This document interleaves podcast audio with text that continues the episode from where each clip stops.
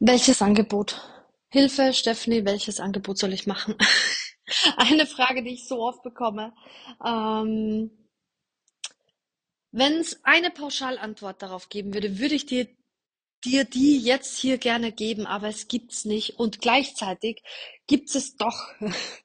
Und zwar bin ich wieder bei dem Thema, wie willst du denn dein Angebot gestalten? Was glaubst du hilft deinen Kunden am meisten? Geh mal weg von so macht man das. Man bietet eins zu eins Beratungen an, hinzu, hey, ich habe Bock auf Gruppen, äh, Gruppenprogramme äh, oder Online-Kurs. Einfach, weil ich glaube, dass das das Beste für meinen Kunden ist und weil es für mich am besten funktioniert.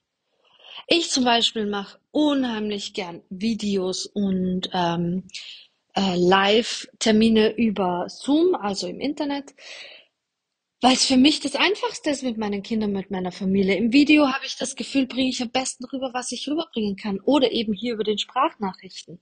Weil ich weiß, dass wenn du dir die anhörst, das bringt dich wirklich weiter. Also mache ich das.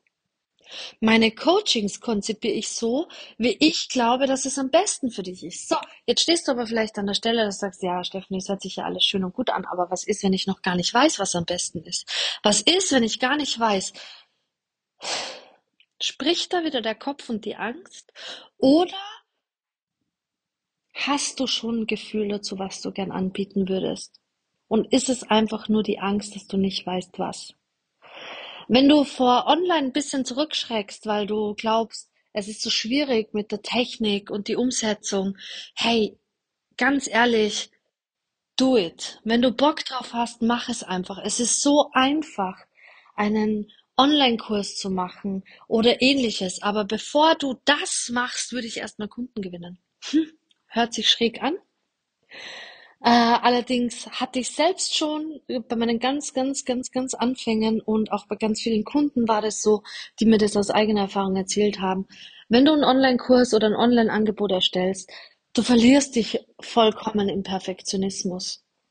Weil dein Angebot wird nie perfekt sein. Es wird dir nie gut genug sein. Und deshalb würde ich mich auf das konzentrieren, was dich wirklich weiterbringt, nämlich deinen Kunden zu gewinnen. Wie mache ich mich sichtbar? Darüber, äh, also in dieser Sprachnachricht spreche ich ein bisschen mehr drüber. Ähm, würde ich mir unbedingt anhören. Gewinn erst den Kunden.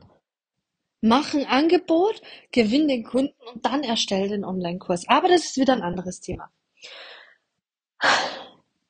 Ich wünsche dir viel Freude bei deinem Angebot und zwar intuitiv auf was habe ich denn Bock, was will ich anbieten. Und auch der Preis ist viel intuitiver, als du jetzt noch denkst. Wenn du dich jetzt noch sehr an den anderen orientierst in deiner Branche, okay, ähm, kann ich dir aber auch abraten davon, sondern wirklich aus dem Herzen heraus, was bin ich denn wirklich wert? Viel Freude damit.